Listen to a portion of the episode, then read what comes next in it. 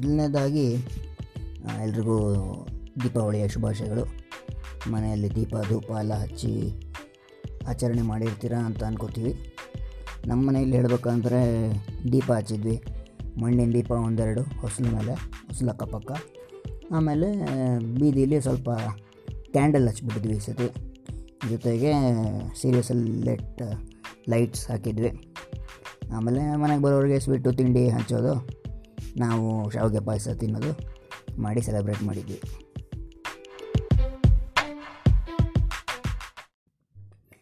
ಈಗ ನಾಳೆ ದಿನ ರಾಜ್ಯೋತ್ಸವ ಆಗಿರೋದ್ರಿಂದ ಈ ನಮ್ಮ ಎಪಿಸೋಡನ್ನು ರಾಜ್ಯೋತ್ಸವಕ್ಕೆ ಡೆಡಿಕೇಟ್ ಮಾಡಬೇಕು.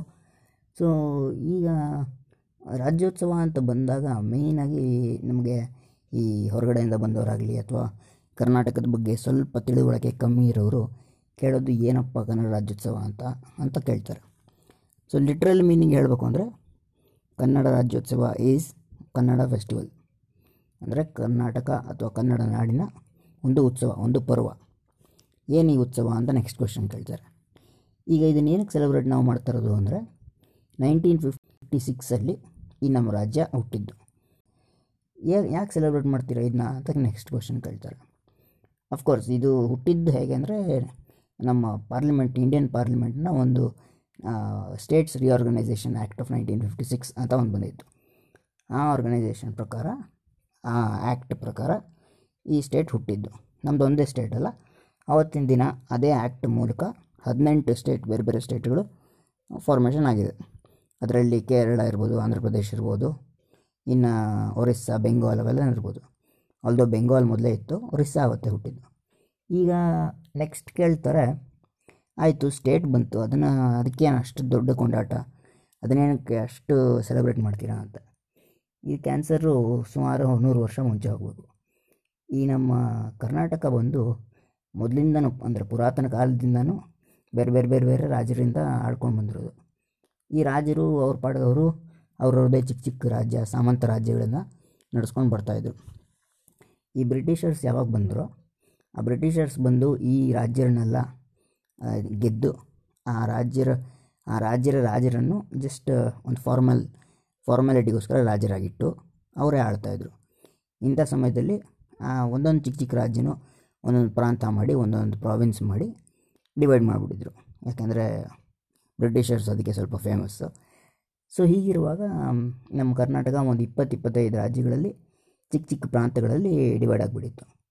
ಮೈಸೂರು, ಹಳೆ ಮೈಸೂರನ್ನ ಬಿಟ್ಟು ಬೇರೆ ಎಲ್ಲ ರಾಜ್ಯಗಳು ಬೇರೆ ಬೇರೆ ಪ್ರಾಂತ್ಯಗಳಿಗೆ ಸೇರಿಸ್ಬಿಟ್ಟಿದ್ರು. ಕೆಲವೊಂದು ಕೆಲವೊಂದು ಮರಾಠ, ಬಾಂಬೆ ಬಾಂಬೆ ಪ್ರೆಸಿಡೆನ್ಸಿ ಅಂತ ಏನು ಕರೀತಾರಲ್ಲ ಅದಕ್ಕೆ ಸೇರಿಕೊಂಡಿತ್ತು. ಕೆಲವೊಂದು ನಿಜಾಮ್ಸಿಗೆ ಸೇರಿತ್ತು, ಕೆಲವೊಂದು ಮೆಡ್ರಾಸಿಗೆ ಸೇರಿತ್ತು, ಕೆಲವೊಂದು ಈ ಕಡೆ ಕೇರಳಕ್ಕೆ ಸೇರಿತ್ತು, ಮತ್ತು ಕೂರ್ಗೊಂದಿತ್ತಿದೆ. ಸೊ ಈ ಬೇರೆ ಬೇರೆ ಭಾಗಗಳಲ್ಲಿ ಅವ್ರವ್ರದ್ದೇ ಅಫಿಷಿಯಲ್ ಲ್ಯಾಂಗ್ವೇಜಸ್ನ ಇಂಪೋಸ್ ಮಾಡೋಕ್ಕೆ ಶುರು ಮಾಡಿದ್ರು. ಅಂದರೆ ಬಾಂಬೆ ಪ್ರೆಸಿಡೆನ್ಸಿಲಿ ಅಫಿಷಿಯಲ್ ಲ್ಯಾಂಗ್ವೇಜು ಮರಾಠಿ. ಸೊ ನಮ್ಮ ಕರ್ನಾಟಕದ ಪ್ರಾಂತಗಳು ಅಥವಾ ರಾಜ್ಯಗಳು ಯಾವ್ಯಾವುದು ಅದಕ್ಕೆ ಸೇರಿಕೊಂಡಿತ್ತೋ ಅವ್ರ ಮೇಲೆಲ್ಲ ಮರಾಠಿ ಹೇರಿಕೆ ಶುರುವಾಯಿತು. ಅದೇ ಥರ ನಿಜಾಮಾಬಾದ್, ನಿಜಾಮ್ಸ್, ಹೈದರಾಬಾದ್ ನಿಜಾಮ್ಸ್ ಪ್ರಾಂತದಲ್ಲಿ ಯಾವ್ಯಾವ ನಮ್ಮ ಪ್ರಾಂತ್ಯಗಳು ಸೇರ್ಕೋತೋ ಅವ್ರ ಮೇಲೆಲ್ಲ ಉರ್ದು ಹೇರಿಕೆ ಆಯಿತು. ಸೊ ಹೀಗಾಗಿ ಜನರಿಗೆ ಕನ್ನಡದ ಮೂಲ ಸ್ವಲ್ಪ ತಪ್ತಾಯಿತ್ತು. ಅದರಿಂದ ಈ ಎಜಿಟೇಷನ್ ಅಥವಾ ಚಳುವಳಿ ಏನಿದೆ ಅನ್ನೋದು ಮೊದಲು ಶುರುವಾಗಿದ್ದು ಏಯ್ಟೀನ್ ಫಿಫ್ಟೀಸಲ್ಲಿ, ಅಂದರೆ ಹೆಚ್ಚು ಕಮ್ಮಿ ನೂರು ವರ್ಷ ಮುಂಚೆ. ಹಾಗಾಗಿ ಈ ರಾಜ್ಯ ಸಿಕ್ಕಿದ್ದು ಒಂದು ನೂರು ವರ್ಷದ ಕಷ್ಟ, ಒಂದು ನೂರು ವರ್ಷದ ಹೋರಾಟ ಅಂತಲೇ ಕ ತಿಳ್ಕೊಬೋದು.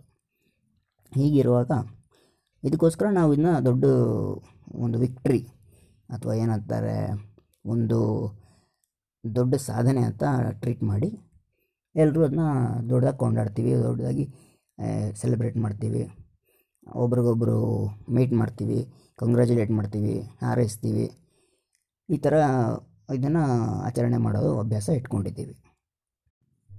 ಕಡೆಯದಾಗಿ ನಮ್ಮ ಕಡೆಯಿಂದ ನಾವು ಹೇಗೆ ಸೆಲೆಬ್ರೇಟ್ ಮಾಡ್ತಾಯಿದ್ದೀವಿ ಅಂತ.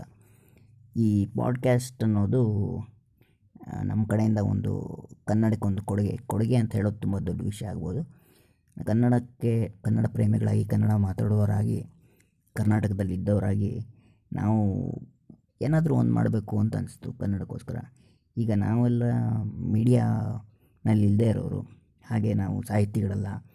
ನಮ್ಮ ರೀತಿಯಲ್ಲಿ ಕನ್ನಡನ ಉಳಿಸೋಕ್ಕೋಸ್ಕರ ನಾವು ದೊಡ್ಡ ಕಾರ್ಯಕ್ರಮ ಏನು ಮಾಡೋಕ್ಕಾಗಲ್ಲ.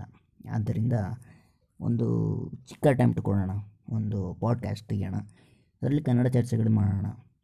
ಅದು ಕನ್ನಡದ ಬಗ್ಗೆನೇ ಇರಬಾರ್ದು, ಕನ್ನಡದ ಕರ್ನಾಟಕದ ಬಗ್ಗೆನೇ ಇರಬೇಕು ಅಂತೇನಿಲ್ಲ, ಯಾವುದೇ ವಿಷಯವಾದರೂ ಆಗ್ಬೋದು. ಆದರೆ ನಾವು ಕನ್ನಡದಲ್ಲಿ ಮಾತಾಡೋಣ, ಕನ್ನಡ ಸ್ವಲ್ಪ ಹರಡಿಸೋಣ. ನಮಗೆ ತುಂಬ ಒಳ್ಳೆಯ ಕನ್ನಡ ಬರದೇ ಇರ್ಬೋದು, ಆದರೆ ನಮಗೆ ಬರೋ ಕನ್ನಡದಲ್ಲಿ ನಮ್ಮ ಅನಿಸಿಕೆಗಳು ಮತ್ತು ನಮ್ಮ ಎಕ್ಸ್ಪೋಜರ್ಗಳನ್ನು ತಂದು ಒಂದು ಆಡಿಯನ್ಸ್, ಒಂದು ಕನ್ನಡ ಆಡಿಯನ್ಸ್ ಮುಂದೆ ಇಟ್ಟು ಕನ್ನಡಕ್ಕೆ ಒಂದು ಚಿಕ್ಕ ಸೇವೆ ಮಾಡೋಣ ಅಂತ ಅಂದ್ಕೊಂಡಿದ್ದೀವಿ.